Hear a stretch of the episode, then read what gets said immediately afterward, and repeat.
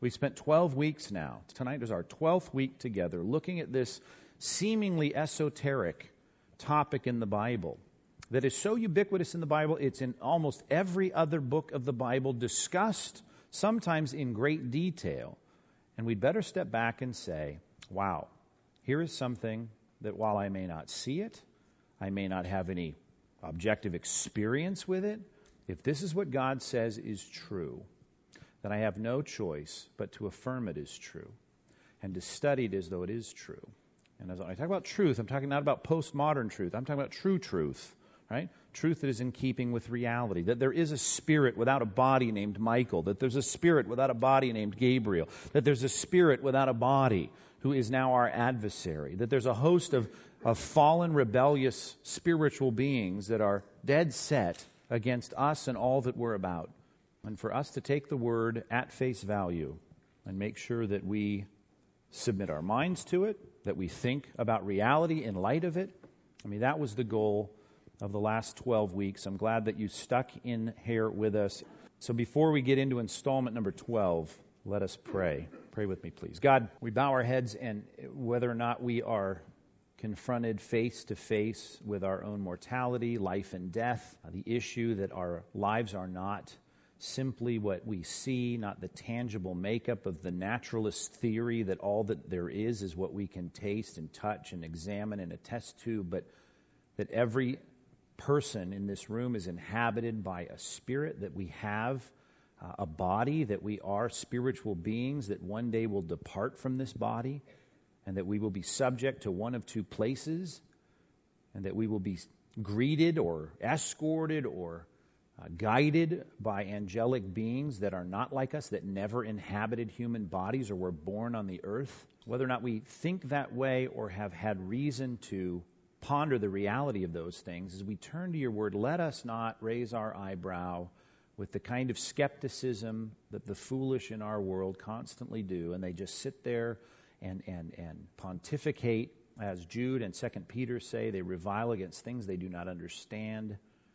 And all of us, one day, certainly on our deathbed, if we have the uh, opportunity to ponder our encroaching death, we'll think much differently, I'm sure, about the spiritual reality of our own lives, not to mention the spirit world itself. And being insulated in a very materialistic culture in South Orange County, California, uh, help us, God, to look past these kinds of things and recognize that what we see is temporal and what we don't see is eternal. And as we finish up this last installment of our study, I pray you'd enrich our thinking, that we might think more accurately about reality, that you might give us a sense of, uh, of awareness of what is real and what is true, and that we might prepare ourselves not just for our future transition to the next world, but that we would be ready to face everyday life and know that there are lines that can be drawn between the temptations that we face and the thoughts that pop into our head and the spiritual battle that wages around us. So tune us into this, get us aware of this without being obsessed with it, as we've said continually throughout this series. And let this last night be the best we've had in the last 12 sessions together in Jesus' name. Amen. All right. We need to talk a little bit, oddly enough, about exorcisms. Had I asked you before you came in, is that a biblical word? I wonder what you might say. Let's talk about the word. It is found in the Bible. I have there for you, if you're not familiar with interlinears, interlinears, this is spaced Greek text underneath a very literal wooden translation of that text. And as you can see in a simple verse like this, uh, as we'll get to in a minute, I'll give you the reference in a second. Uh, it's not at all in the kind of uh, fluid order that we're used to in English, very different. There's a whole strategy to that in the Greek language. But this is worth printing out to show you some things uh, that I think will be important as we examine the word. I'm going to put a hyphen here in this word, not that it's there in Greek or should be in English, but when we talk about exorcist, exorcism, uh, the exorcists or schisms, put those plural if you want. This is a transliterated word. I say this all the time, but you do know the difference between translation and transliteration. Transliteration takes a word from a Greek language, for instance, or Hebrew, in our case, Old Testament, New Testament, or Latin sometimes, and we just turn those letters into English letters. And as we do that, we create a word that has no real meaning in our language until someone explains the, the meaning of the, of the word in another language. Uh, and this is a compound word. If you look for this compound word in your Bible, you'll find it one time as you see it translated in the ESV, and I should say most translations, the only translation that goes out on a limb uh, would be um, that wacky message translation, the message, which isn't isn't worth having really. Um, but uh, he uses it frequently because he's not concerned about good translation technique, obviously. Uh, but we have one passage, and the passage that is there on your text, just to give you the, the book and the chapter, is Acts 19. Acts 19, verse number 13. And I boxed a couple things, a phrase and a word, and I want you to see the connection here, whether or not you can transliterate the, the Greek language or not. We'll do that for you. But uh, the word here in the text, very woodenly put, is the coming around Judean exorcists and you can see that that you know set of squiggly letters above the word exorcists. Uh, you know, if you were to get familiar with the Greek language, it, that's simply a transliterated word, at least the core of it, and the prefix. Uh, and and so, if you were to tear it apart and just transliterate it as literally as you can in this context, even in the form in which this noun is found, it's a noun here. Uh, you have ex, which is a uh, a Greek preposition, which means out or out of. The prepositions are so important, and whenever you do study Greek, some of you have, but if you're going to, the prepositions need to be mastered. Do not leave that topic or chapter without making sure you've got that whole topic nutted. Uh, X means out of. It's so critical to translation and vocabulary and all the rest. Uh, orchistes, orchistes is, is the word oath. Now this is strange. Out oath. As a noun, the out oathers in the plural noun the the tran, the traveling around, or as it's put there in the ESV, I put the English underneath there, the translation in the ESV, the itinerant Jewish exorcists. Okay, uh, these are one who are trying to uh, out something. Context is clear, demons in this case, by an oath.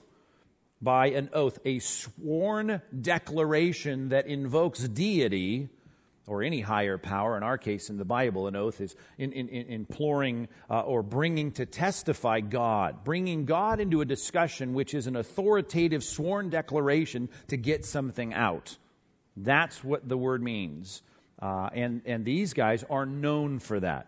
Now, transliterate it here for yourself. You've got these phrases there. The coming around Judean exorcists, the, the itinerant Judean uh, or Jewish uh, exorcists. Uh, and underneath there, you've got this word. You see this? Put under oath. That right there, uh, let's transliterate that. Or kidzo.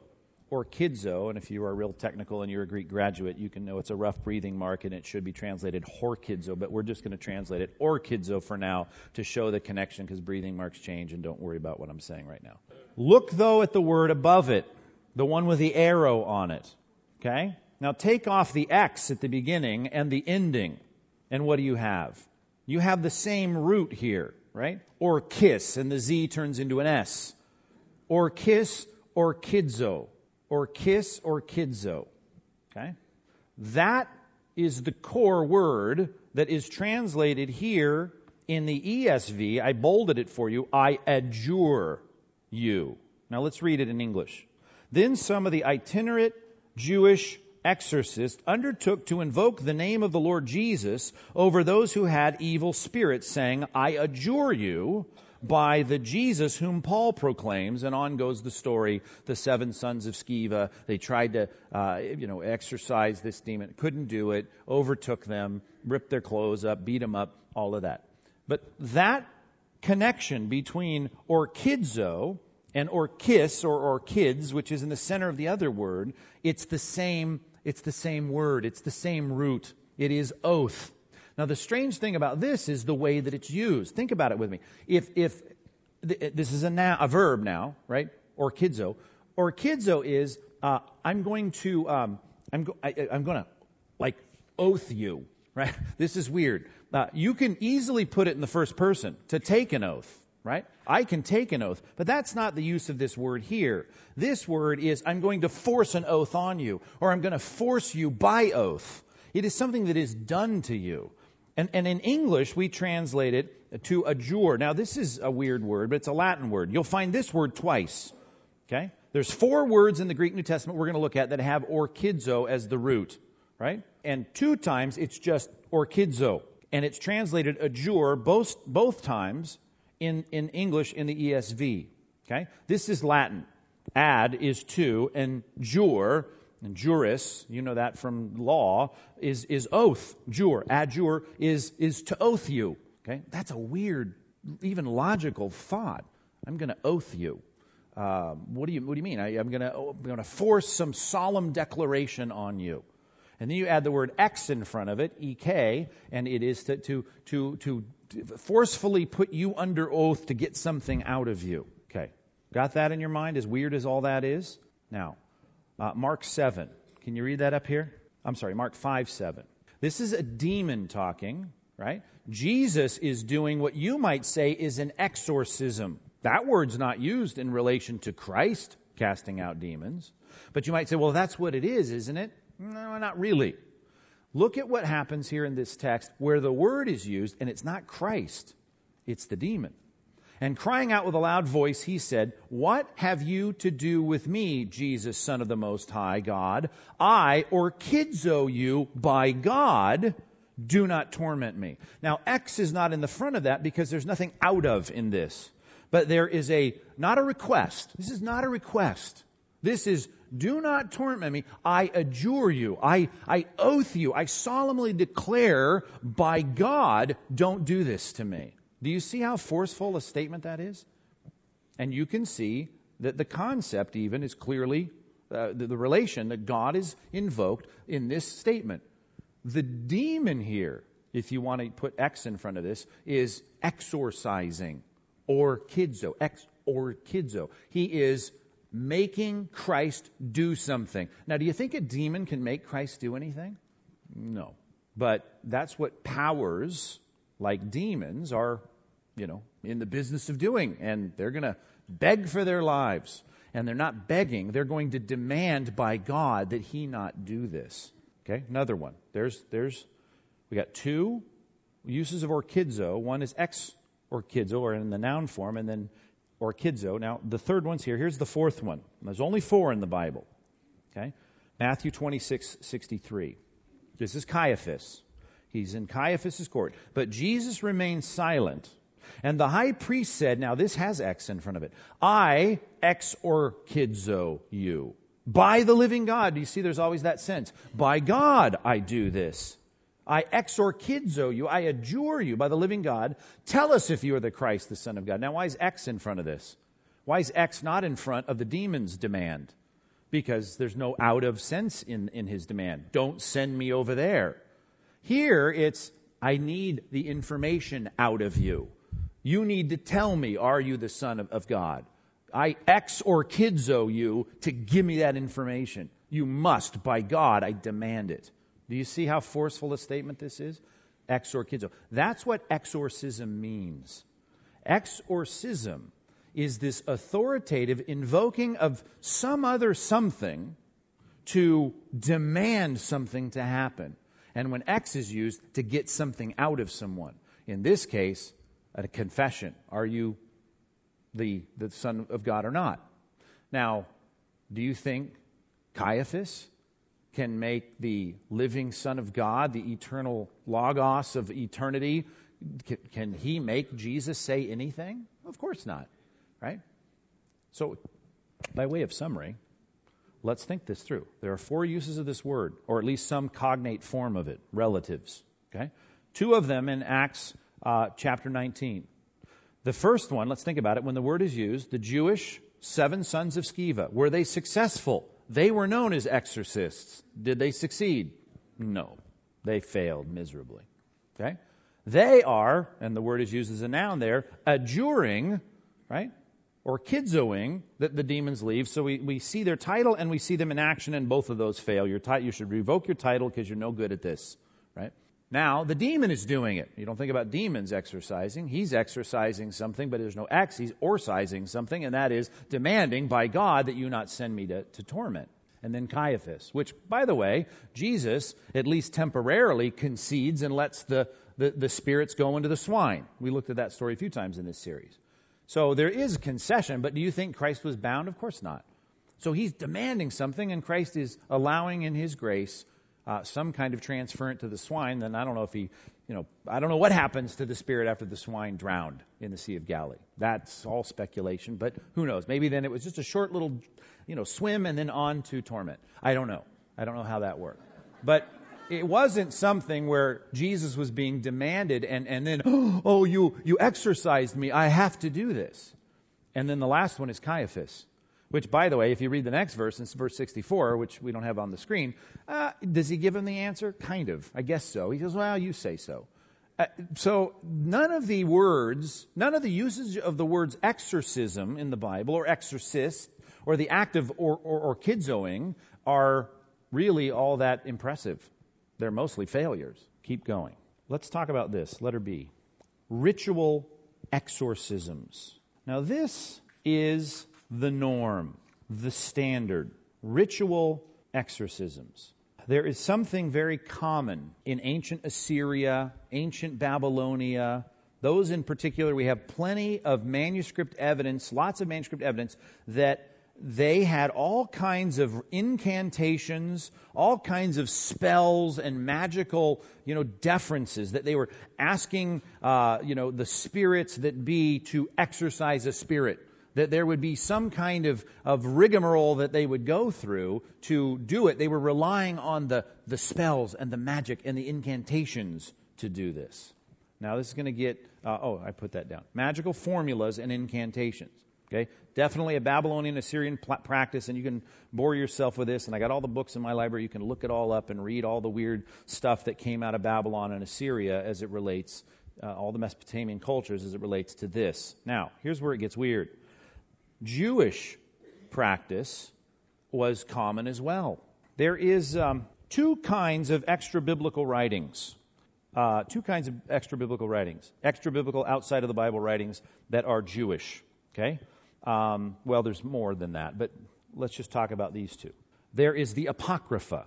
Okay, you're familiar with that. I say it's Jewish, but we don't have the manuscripts in Hebrew. They're all in Greek. That's one, should be a clear clue that this is not canonical. This is not, you know, the, the God's word like the rest of it, because we don't even have it in Hebrew. We have it in, in Greek, but most of it, most all of it. Those are the books that the Catholics jammed in there as authoritative at the Council of Trent. And I know you guys in class have learned all about this kind of stuff, but in response to what they wanted to do doctrinally to the, to the, to the upstart, arrogant Protestants was defer to a couple of passages in the Apocrypha, which was always seen as ancillary material uh, that helped us fill in mostly the gaps between Malachi and Matthew. And that material in the intertestamental period, which we're going to talk about a little bit at New Year's Eve or Christmas Eve, uh, some of the most exciting was Maccabees and all the Maccabean revolt and, and Antiochus Epiphanes and all of that. The Apocrypha. Then there's something else. We talked about this in bibliology, if you were there for that. There's also another set of writings called the pseudepigrapha. Do you remember that? Nod at me if you remember the pseudepigrapha. Pseudepigrapha, pseudo means what? False. Pigrapha is writings, right? Uh, the pseudepigrapha are everyone has considered the pseudepigrapha just wild, you know, outside biblical writings, fanciful and yet some historical. Both the pseudepigrapha and the apocrypha talk about exorcists that rely on rituals, incantations, and spells to extract spirits, evil spirits from people. I'll add one more. Josephus. You know who Josephus is? The Jewish historian conscripted by the Romans to write a history of the Jewish people. It was uh, something in the first century that some people thought he's a sellout. He doesn't want to be killed. He, you know, it, it was a sweet job for him anyway. I won't get into Josephus, but he writes even as he retells the story of the Old Testament and, and, and gives all of his historical comments. He writes about the exorcism and the skill of exorcism that came through the ranks, even in Old Testament parallel history. He even intersects with New Old Testament history when he talks about Solomon and all of his wisdom that he gained, even being able to, Solomon, be trained himself to learn the art of exorcism, which was a reliance on incantations or spells, whether that's true or not, whatever. But that's what he wrote. That, from that alone, that was clearly the oral tradition surrounding the written history of the Old Testament, included a lot of pseudepigraphal discussions about exorcism. That was happening in New Testament times. For instance, who were the itinerant in Acts 19:13? Who were the itinerant Judean, that's the southern part of Israel, uh, exorcists? I don't know. There a job for that? There was. And Old Testament history talked a lot about that. Extra biblical history, at least. Turn to Matthew chapter 12. If you're into the pseudepigrapha, which you can find a lot of it on the internet, and if you have Logos, some of you may already have it digitally. Uh, the one that's jam packed full of this is called the Testament of Solomon. And most of you have access to an Apocrypha. Read uh, Tobit chapter 8, and you can read chapter 6 as well, that deals with some exorcisms. Look at this verse again. We've looked at this before.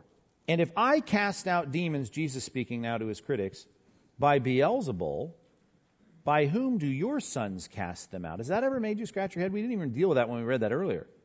Therefore, they will be your judges. What is he affirming right here?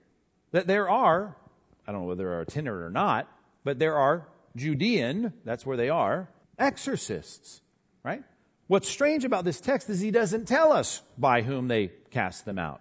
But apparently, they're casting them out, either successfully or not. Like, remember when we talked about the fortune tellers? What did we say? There are real ones. We saw one in Acts 16. There's some real ones around the world today. And then there's the scams. Uh, when you get into stuff like this, uh, it's a little bit easier to be found out as to be real or not. But apparently, there were the scams and there were the genuine exorcists who were doing exorcisms. But there was something different about Christ. Luke 4. You're not far from Luke 4. Turn to this text. Luke chapter 4 changed everything about how the crowd saw Jesus doing his quote unquote exorcisms and why they never called them exorcisms. Here's why.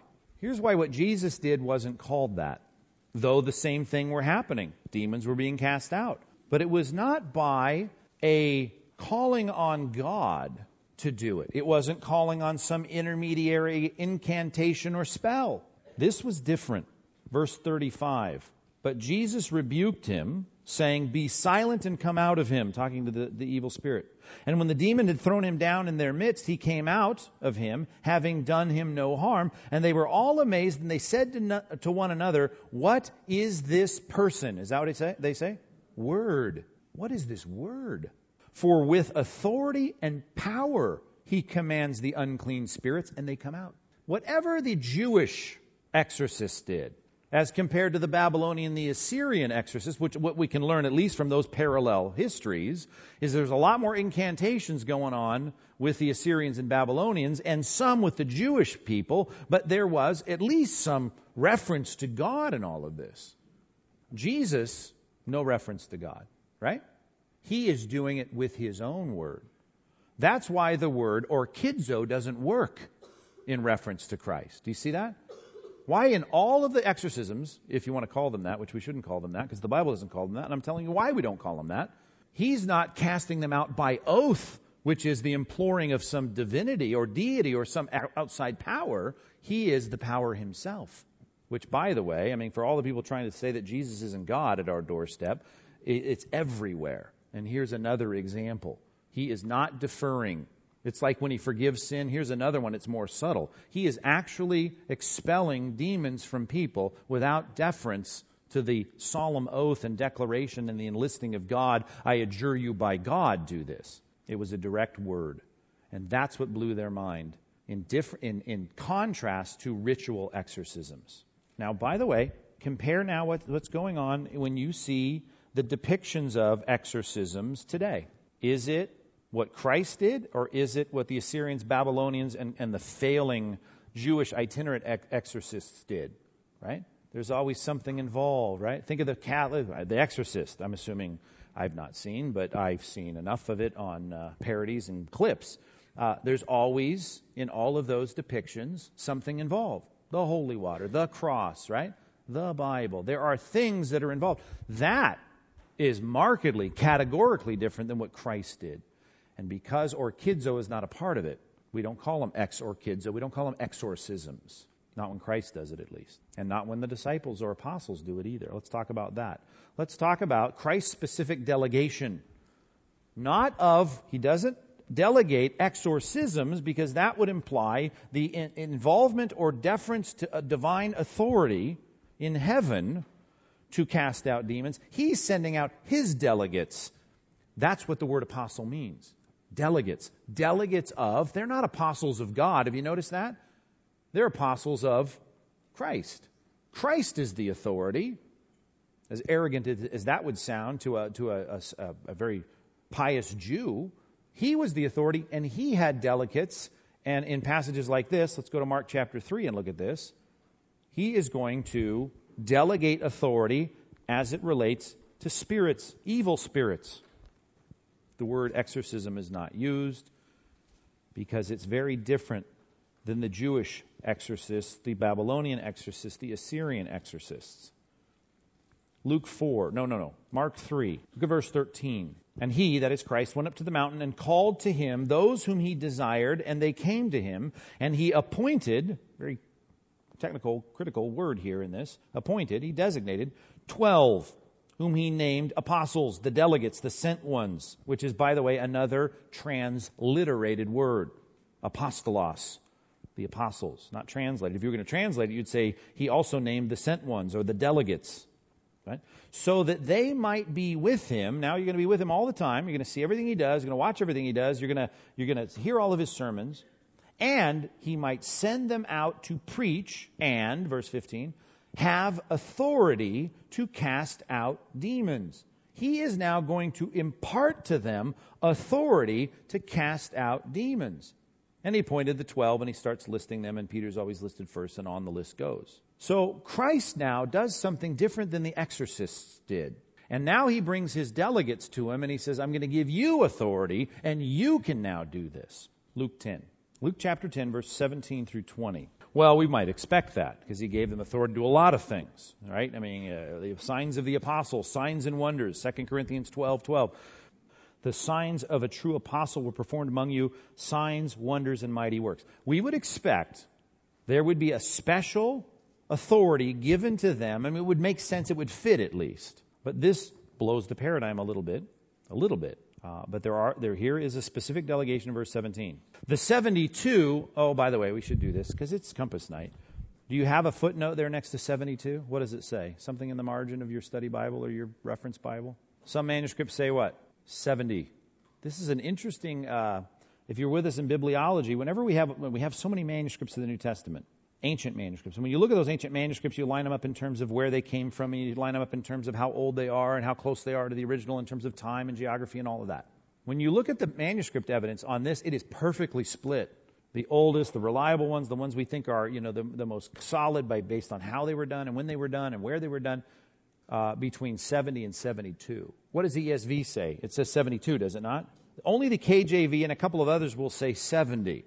70 we assume because if you remember anything about bibliology, the family 1 and family 13 of manuscripts, which are big in the Textus Receptus, if they have enough evidence there, they'll always go with that. And what they have is 70. 70 is probably not the number. I think the ESV is right, although every good scholar will say, yeah, we don't know.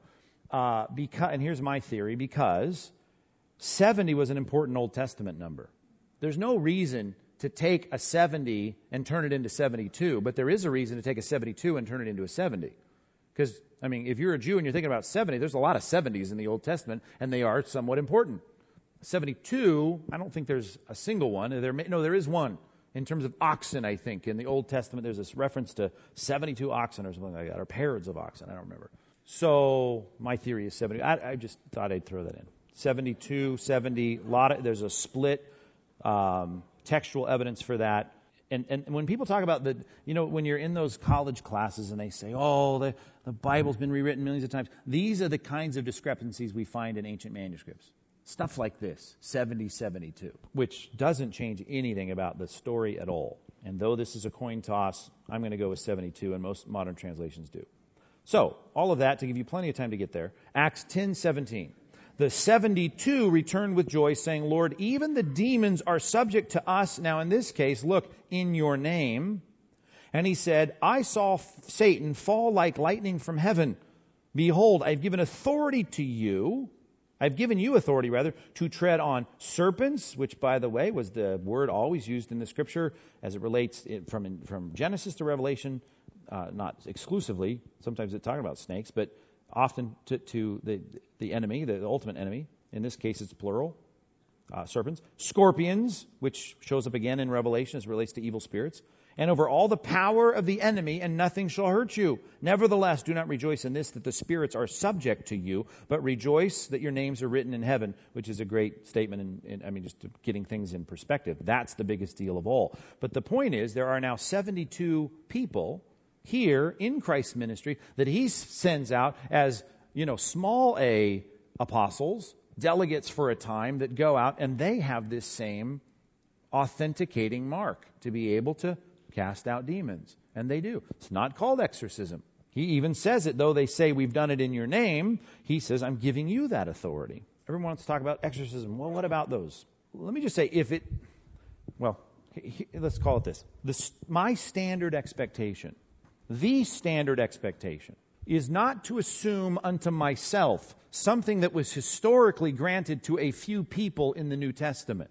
which would be specifically the 72 of Luke chapter 10 and the 12, the apostles, but to be able to say that instead of assuming that somehow he's imparting this to people, whether it's in the back, you know, uh, mission fields of, of Indonesia or whether it's in, in, in, in California, uh, I'm going to assume a standard position that I see as a regular uh, mentality in, in, in the text. And Jude 8 through 10, we've quoted it. You don't need to turn there unless you're speedy in getting there. Here's what it says, and you might remember Talking of false teachers. In like manner, these people, the false teachers, they rely on their dreams, they defile their flesh, they're sinful, they reject authority, and they blaspheme spirit beings, the glorious ones, the ones that are above them in rank, the, the, the angels.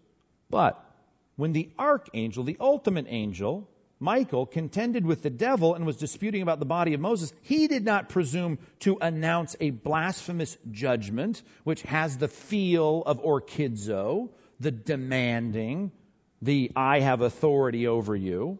But he said, the Lord rebuke you. Okay? He, there's a kind of deference there that we don't even see in the 72. We don't see that in the apostles. I mean, they do practice this in Jesus' name, but here is someone much more powerful than Peter or Thomas, right?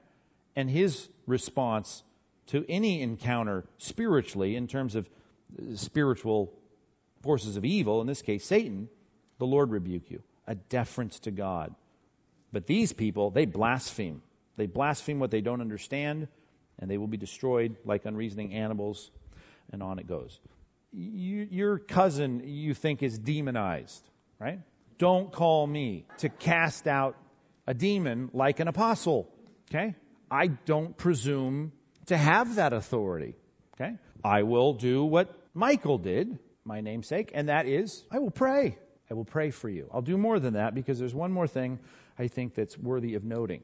But I want you to see that there is a deference to God that I think should be the position of everybody in our day. Because even the people, the, the Pentecostals, charismatics, the exorcist groups, all of that, they're demanding, and I've made jokes about this, but they're demanding this orkizo kind of solemn, I, I oath you.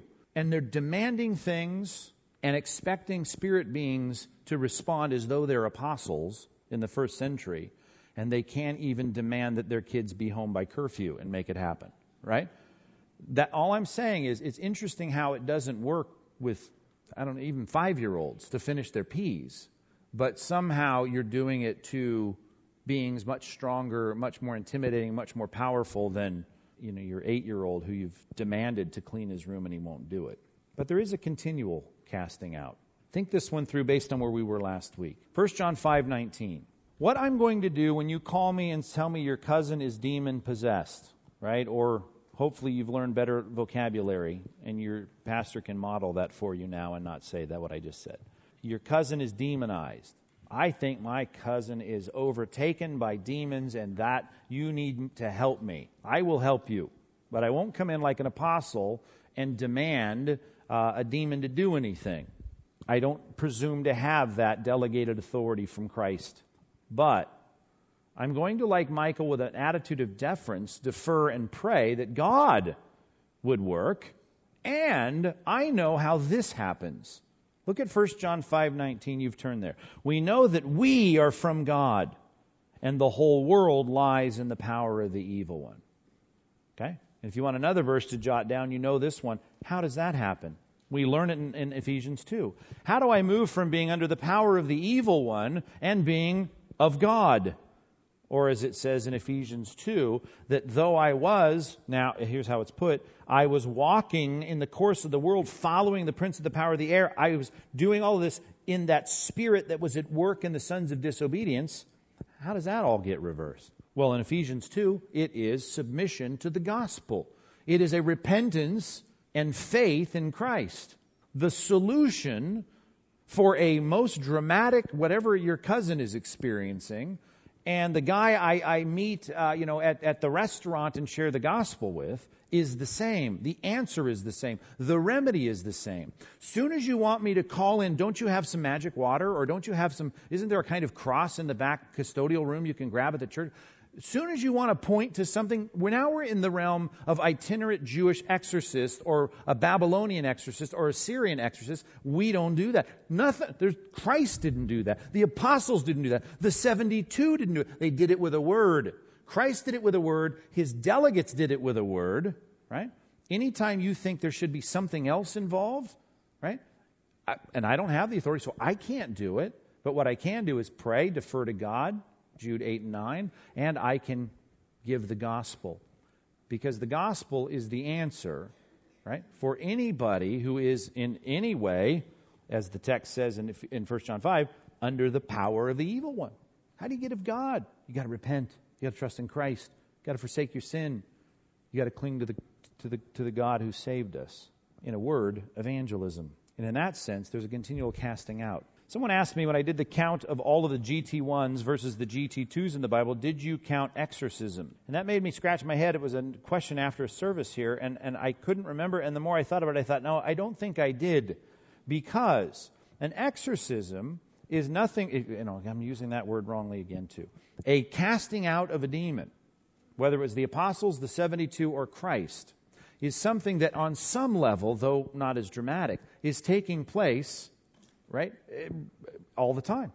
It's taking place when somebody repents and puts their trust in Christ.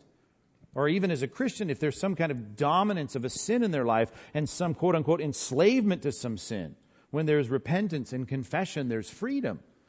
And that's like saying, move, you know, if, if, if Pete walks from here to there, well, that's a miracle. It's not. It's not a miracle any more than a spirit having some some hold here and then not having a hold there because of the work of, of, of salvation and the gospel. Is it a miracle? It's a miracle. It's a God thing. Does it break natural law? No. Any more than a spirit moving from here to there or going to China eh, right now is, is, is a miraculous thing. It may be supernatural in that it's not something we can see, taste, or touch, but it is not the breaking of natural law, for what that's worth. Number two, God's overthrow of demons. Did that answer your questions about exorcisms? I hope. I said I was going to give a word about exorcisms, and that was about 15,000 words on exorcism. And if I still get so, well, so do you have an exorcist ministry at the church? No. That was the whole, that was the, the short answer is no. The long answer, play the, play the CD back. All right. God's overthrow of demons. Here's the promise. And I'll just move through four phases. The end of the church age and this doesn't sound like an overthrow, but before the overthrow comes a worsening of activity. Let's put it this way it gets worse before it gets better. If you do any study in biblical prophecy, you know it gets worse before it gets better. There's an increasing apostasy in the church.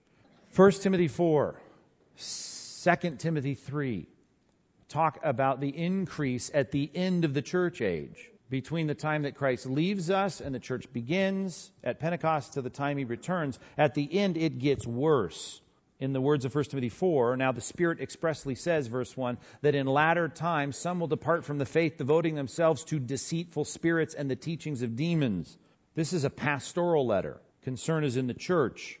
Uh, Jude might be coming to mind at this point. well, I should contrast this to be faithful to the text. 1 Timothy 4, 1 through 3 talks about people adding things to the biblical demand, like forbidding marriage and you can't eat these certain foods. That he calls demonic.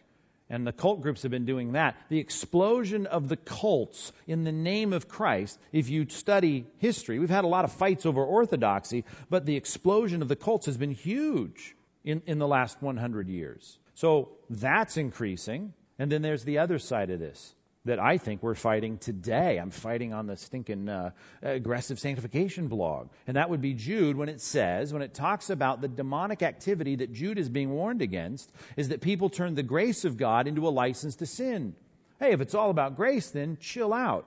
If that's our perspective, and now we begin to excuse sin because we think grace doesn't teach us to deny those things, then we've got things that are going on like they were in Corinth, only in an exponential capacity and, and at, to, an, to a great extent in, in the end of the church age. So I know this, and we could, we could survey all that the Bible says, but that's enough for you to know.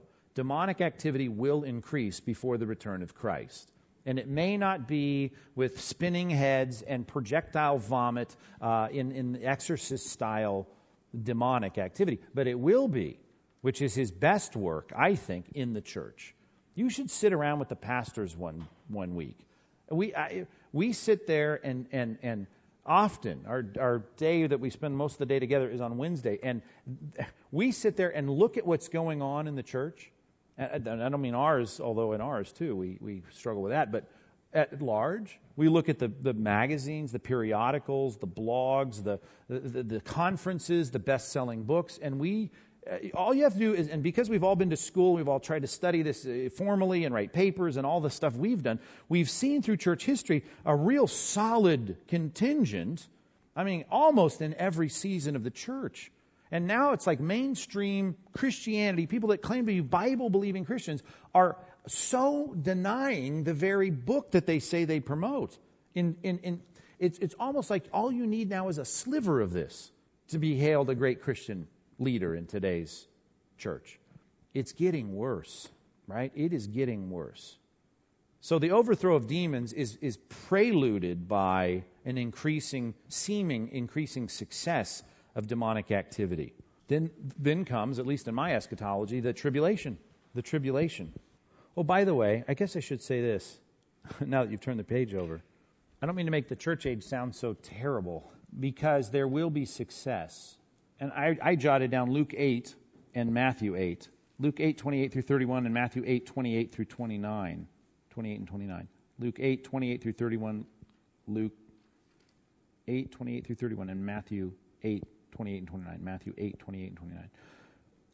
Both of those, and I know they're early snapshots of Christ's ministry, but they show that there are certain victories over demons that seem to be complete. It's weird. We read one of them don't send me off to be tormented before the time. What are you talking about? Apparently, there is, in, in a place called the Abyss, there is a holding tank for some demons who get so clobbered, in that case by Christ in his ministry, that they're done. They get benched and they're done until the end. So there are these victories. And I don't know how that works in the modern world, but while we see increasing demonic activity, we also see punctuated success by Christians doing some good things for Christ in the kingdom. The tribulation. Second Thess 2. Have you turned there while I was gabbing about that other stuff? Second Thess 2, verse 8. And then the lawless one will be revealed, whom the Lord Jesus will kill with the breath of his mouth. We read this last week. And bring to nothing by the appearance of his coming. The coming, and this, by the way, is not the coming to gather his church, but I believe the coming at the end of the 70th week of Daniel to, to end this thing after he turns to Israel during that seven years to, to win them to Christ himself. The coming of the lawless one, verse 9, is by the activity of Satan with, now this becomes completely unleashed, with all power and false signs and wonders. You can put in the margin the book of Revelation, right? chapter 6 through 18. Okay, that, there's, there's that and with all wicked deception for those who are perishing because they refuse to love the truth and so be saved. Therefore, God sends them a strong delusion so that they may believe what is false, in order that they may be condemned, they may all be condemned who did not believe the truth, but had pleasure in unrighteousness. And we could put the whole book of Revelation, or at least chapter 7, which we're about to read. What do we read today? 6? Chapter 6? Chapter 7, we're about to enter the bad stuff. Chapter 7 through 18. Uh, there is the snapshot of unleashed, what I believe, based on the book of, of 1st and 2nd Thessalonians, unbridled because the Spirit and the church have been removed though he's saving Israel primarily, there is an onslaught of success of, of, Satan. So it gets worse before it gets better. It's bad during the end of the church age. It's really bad during the time of Jacob's trouble, as the Old Testament calls it, or the seven year tribulation. And then it gets good, at least for a time. Turn to the end of the book, Revelation chapter 20, two chapters from the end. We'll get two points out of this passage the millennial kingdom. Millennium, for you newbies, that means a thousand years. And because he repeats it so many times, I'm kind of getting the point that this is a thousand years. And he says it over and over and over in the first couple paragraphs of Rev 20.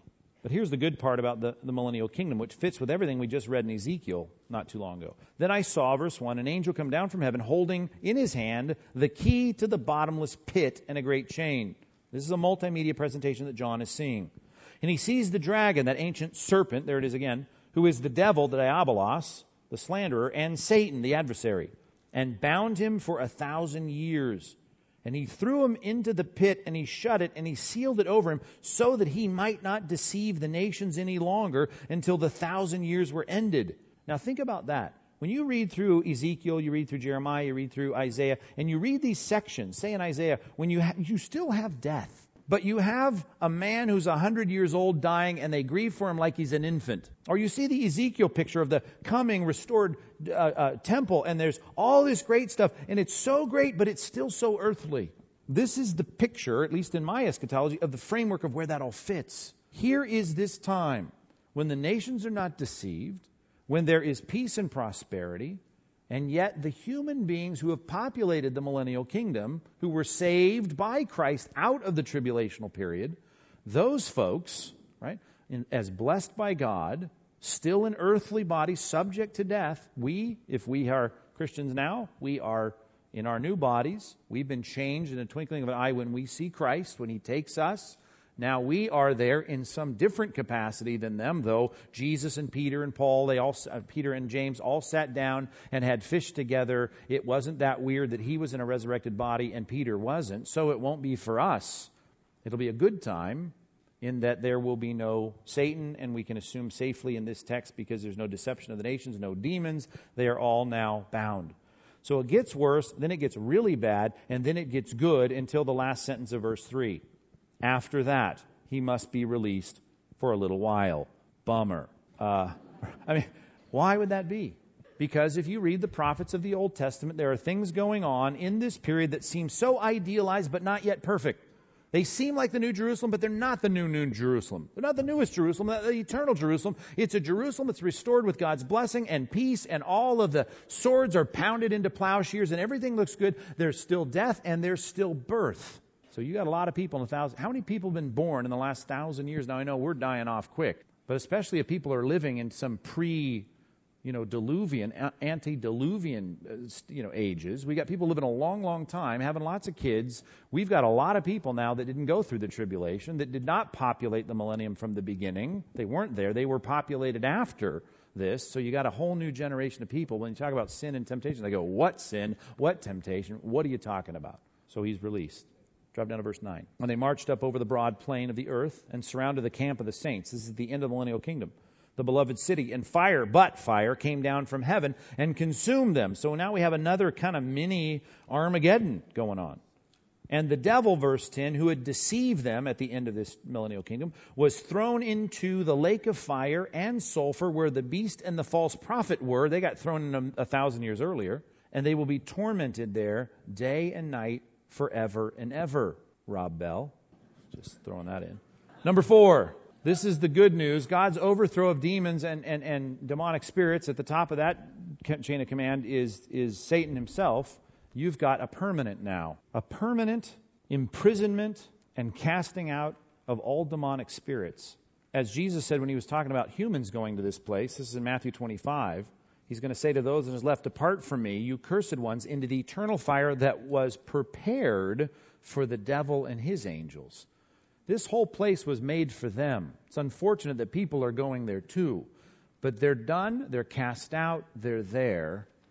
The saints now come out of the millennial kingdom and they are put into resurrection bodies like us, the bride of Christ, the church. And now we get a new place called the New Jerusalem coming out of heaven, like a bride adorned for her husband. And we have now a new place that's called the eternal state. And we have no reference to another demon or another leader called Satan or the devil ever. It's over. We're all now in a perfected state in resurrected bodies. For the first time, everyone who follows Christ is now together in new bodies, impervious to sin, no temptation, no tempter, no serpent. Done.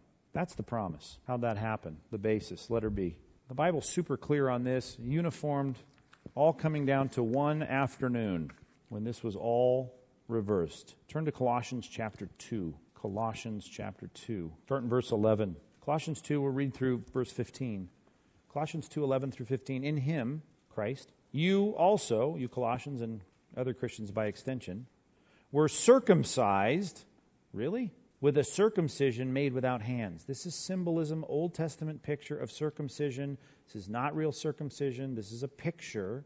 By putting off the body of the flesh the picture of circumcision in the Old Testament, that symbolic putting off of a token piece of flesh, is the picture of the real problem we have as regenerate people. And that is we've got a new heart and a new spirit. We live in a body that wages war against our new spirit and the Holy Spirit. And we're struggling and temp- being tempted and we fall and we punctuate our Christian life with failure and sin. That's going to be done. Verse 12. Having been buried with him in baptism. Here again is another picture the new covenant picture of, of baptism, in which you were also raised with him, the real one, through faith in the powerful working of God who raised him from the dead. Verse 13. And you, who were dead in your transgressions and the uncircumcision of your flesh, all symbolic here, God made alive together with him, having, having forgiven us all our trespasses by canceling the record of debt that stood against us. To use the words of Romans, that was such a good section of Romans that we studied. The, the, the, law of the Spirit of life has set us free from the law of sin and death. The law of sin and death, quoting now the first part of Romans 8, the law of sin and death is that if you sin, you deserve God's death, God's punishment. He's supposed to kill you and have you pay judicially for all the sins that you've committed. This now reverses all of that. It sets it aside, nailing it to the cross. That's how it was paid for. And in that, look at this, verse 15, he disarmed the rulers and authorities and put them to open shame by triumphing over them in Christ, in him. Put this down. Christ's death defeated them, I could have said, but I want to make it clear their agenda. Demonic agenda is for you to do one of two things either miss the point of how you get fixed with God, and that is keep you from salvation, keep you from repentance and faith, or to have you become a, a blight, a, a, a, a, cause for Gentile blasphemy, as, as Christ said, by getting us to be increasingly sinful, or at least to mar our testimony with sin. So they want us to either not get saved, or once we are, to make sure we sin. All of that and all that comes with it, the condemnation that comes with it, reversed by the death of Christ. Interesting text. 1 Peter chapter 3. If the cross solved the problem, and it's coming quick this year, right? Good Friday and Easter. That is the, is the apex of all of biblical history. When sin, not through a lamb on an altar or a bull or a goat in a temple, but on a cross, human sin was paid for. When that was accomplished, and Jesus said Tetelestai, in Greek, it is finished. That was the end of the game. That it was over. Everything else, like I've illustrated, others have illustrated before, is like hitting the ball over the fence and now you're just kind of marching around and touching the bases. It's over. They've lost. The, the, the, the agenda of theirs, though it may be for now something that can frustrate us, if we are in Christ, if we are Christians, their overthrow is done. So he went in 1 Peter 3 and proclaimed victory over demons. Read this text with me And if you were raised on any version of the Apostles' Creed or the Book of Common Prayer, or you're in any high church, you remember the creed He, Christ, descended into hell, on the third day rose from the dead, and ascended into heaven.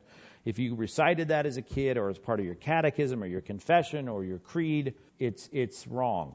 Dun, dun, dun. And there's many, and plenty of people they write in books on this, but it's not, it's not so. And most good thinkers throughout church history have known that the Apostles' Creed is, is wrong on this point. 1 Peter 3 18 through 20. For Christ also suffered once for sin, the righteous for, that's a big word in this text, for the unrighteous, substitutionary atonement. He took our place. That he might bring us to God, being put to death in the flesh, but being made alive in the spirit. Now, between the death of his flesh, the resurrection of his flesh, while he's alive in the spirit, he does something. Verse 19. He went and he carusoed. He proclaimed or preached to the spirits in prison. Right? We've talked about the abyss. We've talked about some that are confined now and in the first century, because they formerly did not obey when God's patience waited in the days of Noah while the ark was being prepared, in which few people, that is, eight persons, were safely brought through the water. This raises questions. We don't have time. It's three till eight, and I anticipated that, so I have a handout for you. But you want to deal with this passage. It's a one pager. It's easy peasy, lemon squeezy. It's no problem. You will get it. Again, this is just like the last one, a one page paper from my old demonology professor on the identity of the spirits in prison. So deal with that in your own time. It's simple, straightforward, but it should be what any good commentary would give you, but it's written for you from beginning to end just to put it in one place. And I put the ESV text at the top of what we just read. All right. The results for us. Great news. Really good news. Hebrews chapter 2, verses 14 and 15 says, We are freed from sin's condemnation. I'll just read the text for you. You write it, I'll read it. Hebrews 2:14 Since the children share in flesh and blood Christ likewise partook of the same things that through death he might destroy the one who had the power of death that is the devil. Get us to sin make rack up an account so that we're going to be punished and deliver all of those who through fear of death were subject to lifelong slavery. We no longer have to fear death because death then here was the here was the old equation point on a man wants to die and then the judgment and the judgment for people who don't have forgiveness of sins is nothing but condemnation. We're freed from that. That's what the cross did. I mean, this is Sunday School 101. He also freed us, then this is just as important, at least for our everyday life, from sin's enslavement, contra a lot of people teaching wrongly about sanctification. There is in Christ, though not sinless perfection, certainly the power that God grants through the cross and through the resurrection through the indwelling spirit, there is, according to the Bible, a freedom from sin's enslavement. I'll just read it for you. We read it earlier in the series. Whoever makes a practice of sinning is of the devil. That's his domain. That's his realm. For the devil has been sinning from the beginning. Beginning. But the reason the Son of God appeared, now here's the context. It's about sinning, committing acts of sin, was to destroy the works of the devil. No one born of God makes a practice of sinning. Do we sin? We sin. We do, but we don't make a practice of it because God's seed abides in him and he cannot keep on sinning because he's been born of God. By this, it's evident who the children of God are and who the children of the devil are. Whoever does not practice righteousness, if that's not the pattern, if that's not the characterization of his life, then not a Christian. He's not of God. That simplistic statement, and it's all over the Bible in one form or another, is what the cross was enabling us to do. It's what Christ has accomplished for us. All right, our daily counterattack. Just flop your Bible open to this. We won't turn from this text. This is the last text of our series. Got to get here eventually, which is this classic text for our daily counterattack, Ephesians chapter 6. Let's just walk through it, verses 10 through 20. Read the first four verses, four or five verses. Finally, be strong in the Lord and in the strength of his might. Put on the whole armor of God. By the way, you don't want to put on partial armor. I mean, I've read several things through history where you miss one piece, that's where you get killed. Put it all on that you may be able to stand against the schemes of the devil. This is about our counterattack, our defense, which you'll find is a lot more active than it is passive. That's why I call it a counterattack against what the devil wants to do in our lives. If we don't wrestle against flesh and blood, and it's not Satan, you probably haven't caught his attention, but it's against the rulers and the authorities and the cosmic powers over the present darkness, against the spiritual forces of evil in heavenly places. They're interested in, in taking us down. Therefore, take up the whole armor of God that you may be able to withstand in the evil day. And that's not just one day. That happens, you know, from time to time. I've had one this week. You've had one last week. We have them. It's when the onslaught is heavy, when the fighting is fierce. and having done all to stand firm. Therefore, verse 14, stand firm. And the first piece is to fasten on the belt of truth. Now, think about this. I'm going to talk about the Bible later, the Word of, of God. Here he's talking about the belt of truth. The thing that encompasses me, and the old translations are right, this is more like a girdle.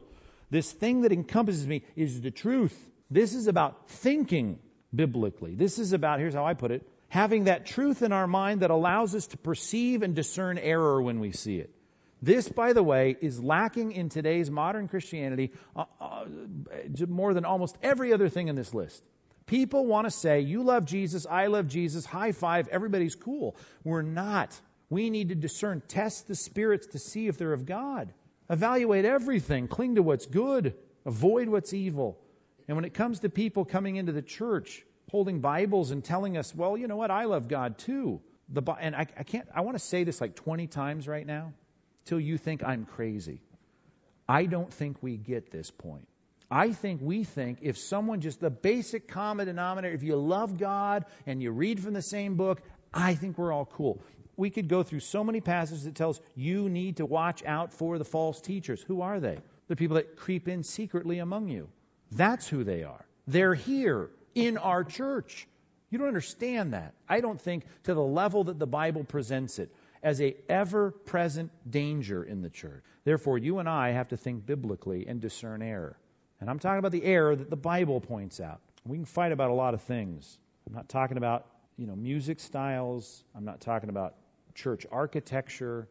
I'm not talking about budgeting. I'm talking about truth teaching us to think biblically and discern error. You want a daily counterattack. Don't let your mind think wrongly about anything insofar as it depends on your ability and God's help to get you to think biblically.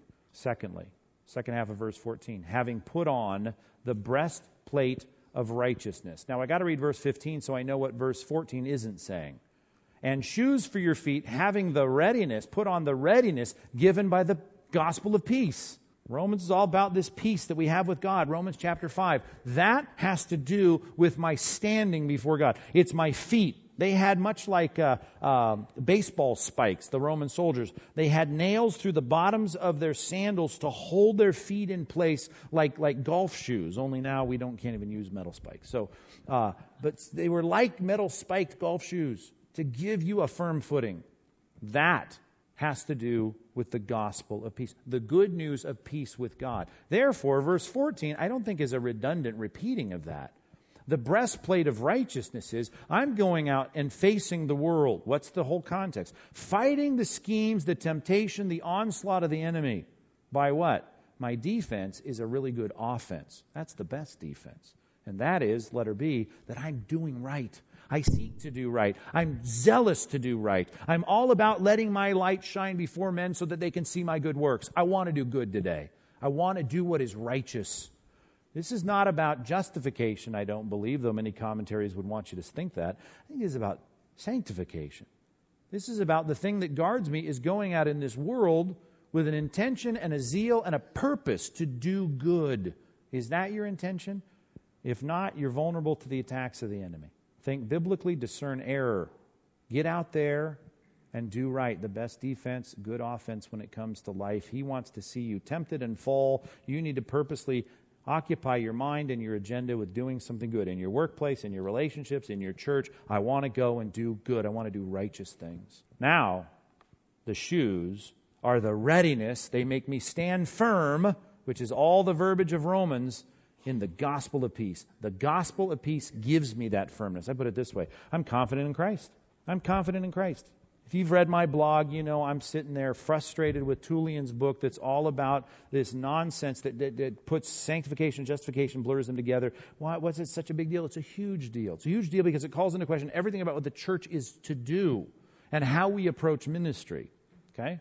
But what he does in that book, if you read any of the blog, you, you hopefully caught this is he keeps trying to get us to think about, are you confident in Christ? And then unfortunately slops that over into our thinking about sanctification. I'm all about being confident in Christ because of what Christ has done. That does not change the way we go after and attack aggressive sanctification. But here I want to say there's clearly a place for this to revel in my justification. That is not the hard work of sanctification, but to revel in my justification is to say there's no condemnation for those in Christ. I stand clothed in Christ. I know that when it comes to, am I afraid God's going to kick me out of the family? I'm not afraid of that. Why? Because I can't fail bad. I can fail bad. But I know that because what Christ has done, no matter what the slanderer wants to say, I've got an advocate who stands between me and God. And though I sin, if anyone does sin, you need to know you have that advocate. And before God, I'm okay. I'm a child of God. I'm not going to be cast out. He gave me His Spirit as a promise of my final glorification. I know that I'm saved, and I know I'm not going to lose my salvation. I am confident in Christ. Next one. And in all circumstances, take up the shield of faith. Trust Him, with which you can extinguish all the flaming darts of the evil one. Whatever he throws at you, apparently this is critical, and that is I trust God. No matter what he does, think Job, think Job, think Job. Satan threw all this stuff at Job, and that was the test. Will he trust you? Will he honor you? Will he keep relying on you? Or will he turn on you? I need to trust God in spite of how I feel. I need to trust God in spite of my circumstances. I need to trust God when the doctor says it's bad and you're going to die, or when the doctor, uh, you know, says your kid is, is going to be forever messed up by whatever. I trust Him. You want another passage to put in the margin? Hebrews 11. That's the whole point. What did I call that series uh, centuries ago? Ambitious faith. We got to have ambitious faith. I am ready to stand and do whatever God wants us to do in this world without wavering, no matter what happens. Think Shadrach, Meshach, and Abednego. Throw me in the furnace, and even if we die there, I'm not going to vary on this. I'm standing for God and for the truth. I'm going to trust Him. What? Just that He'll save me out of every dire situation? No, even if He doesn't, I trust Him. And that's, by the way, what Job goes through, right? Even if I'm destroyed, I'll trust Him. He wavered a bit, but he was in a bad situation, worse than any of us. Letter E, helmet of salvation. I put it this way remember, often we win. And I get this. Why? What, what helmet of salvation? Is this redundant? I don't think it's redundant. Put this down on your notes, if you would. 1 Thessalonians 5, 8 through 11. Parallel passage, and it says this Since we belong to the day, we're, we're people, children of light, let us be sober, having put on the breastplate of faith and love, and putting on the helmet of hope, helmet of the hope of salvation.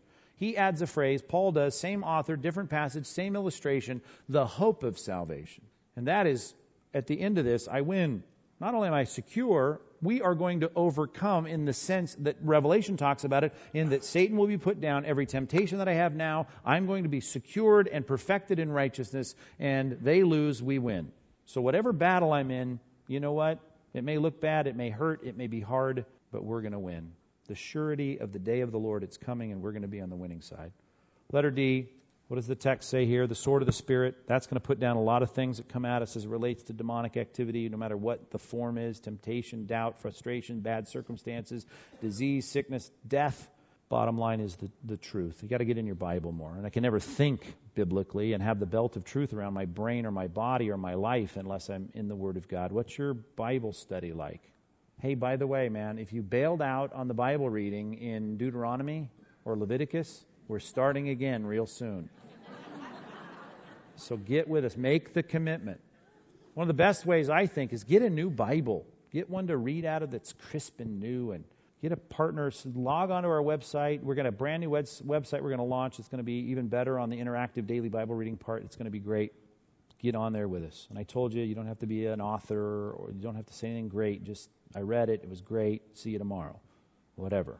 Just get in there with us. But study your Bible more. Now, you say, well, that's the end of it. Well, it's not the end of it because in verses 18 through 20, though he doesn't equate this to any part of the, of the uh, armor, there's something that all soldiers needed to do. They needed to have good communication with the commander in chief, the leader, the, the battalion chief, the, the, the, the guy given directions, and that's where he goes for the next few verses here. Praying at all times in the Spirit with all prayer and supplication. And to that end, keep alert as you pray. Think, man, persevere, make supplication. That's another word for this intercession for the saints. Yeah, and pray for me that my words might be given, that in the opening of my mouth to boldly proclaim the mystery of the gospel for which I'm an ambassador in chains, that I can de- declare it boldly as out. Pray, pray, pray, pray, pray. I put it this way. You got to pray more, and you got to pray more specifically. I mean, he gets into details, and you need to pray. You want to look at the armor of God? Think biblically, discern error, keep doing right, be confident in Christ, trust God in spite of any kind of circumstances or bad feelings. Remember that we win. Study your Bibles. Pray more. One more thing before you click your pen away, okay? Uh, I told you that much of the content, though the form of it or the outline has come from my studying under doc, Dr. Dickason, who was my demonology, angelology prophet Moody. The book is readily available. That is, it's, I just love the form of the book. It's just a basic biblical doctrinal outline. It's called Angels Elect and Evil. Uh, I, I, saved it to the end so that if you read it, it'll be a recap on what you've studied here with me in the last 12 weeks. This is my old professor from Chicago. He's still kicking around, but retired. Used to be the chair of the theology department. Moody Press is the publisher, but the good news is, you Logos people, it's available. If you go to logos.com, you can download that book. All the links for the passages are hyperlinked. Uh, and if you buy, read books that way, that's great. And if you're getting a Kindle for Christmas, it's on Kindle, and you can have it on your Kindle in one minute or less. Is it in our bookstore? Yes, it's in our bookstore. At least it was. Angels elect and evil. All right, let me pray for you. God, thanks for our time in the last 12 weeks. Thanks for Christmas time. We get to think about the incarnation of Christ, that really was the necessary prelude to the death of Christ, which was the victory over all the things that demons wanted to do from the beginning. It is the reversal, the, the, the conquering, the defeat, the overthrow of all that they want to do. Their doom is sure, as Martin Luther said in that great old hymn. And uh, all we're doing is running out the clock with an aggressive look to our sanctification, with a real ambition to trust you, with a hope that we can save more people as we get out there, as Paul said, to save as many as possible. That's what we want to do.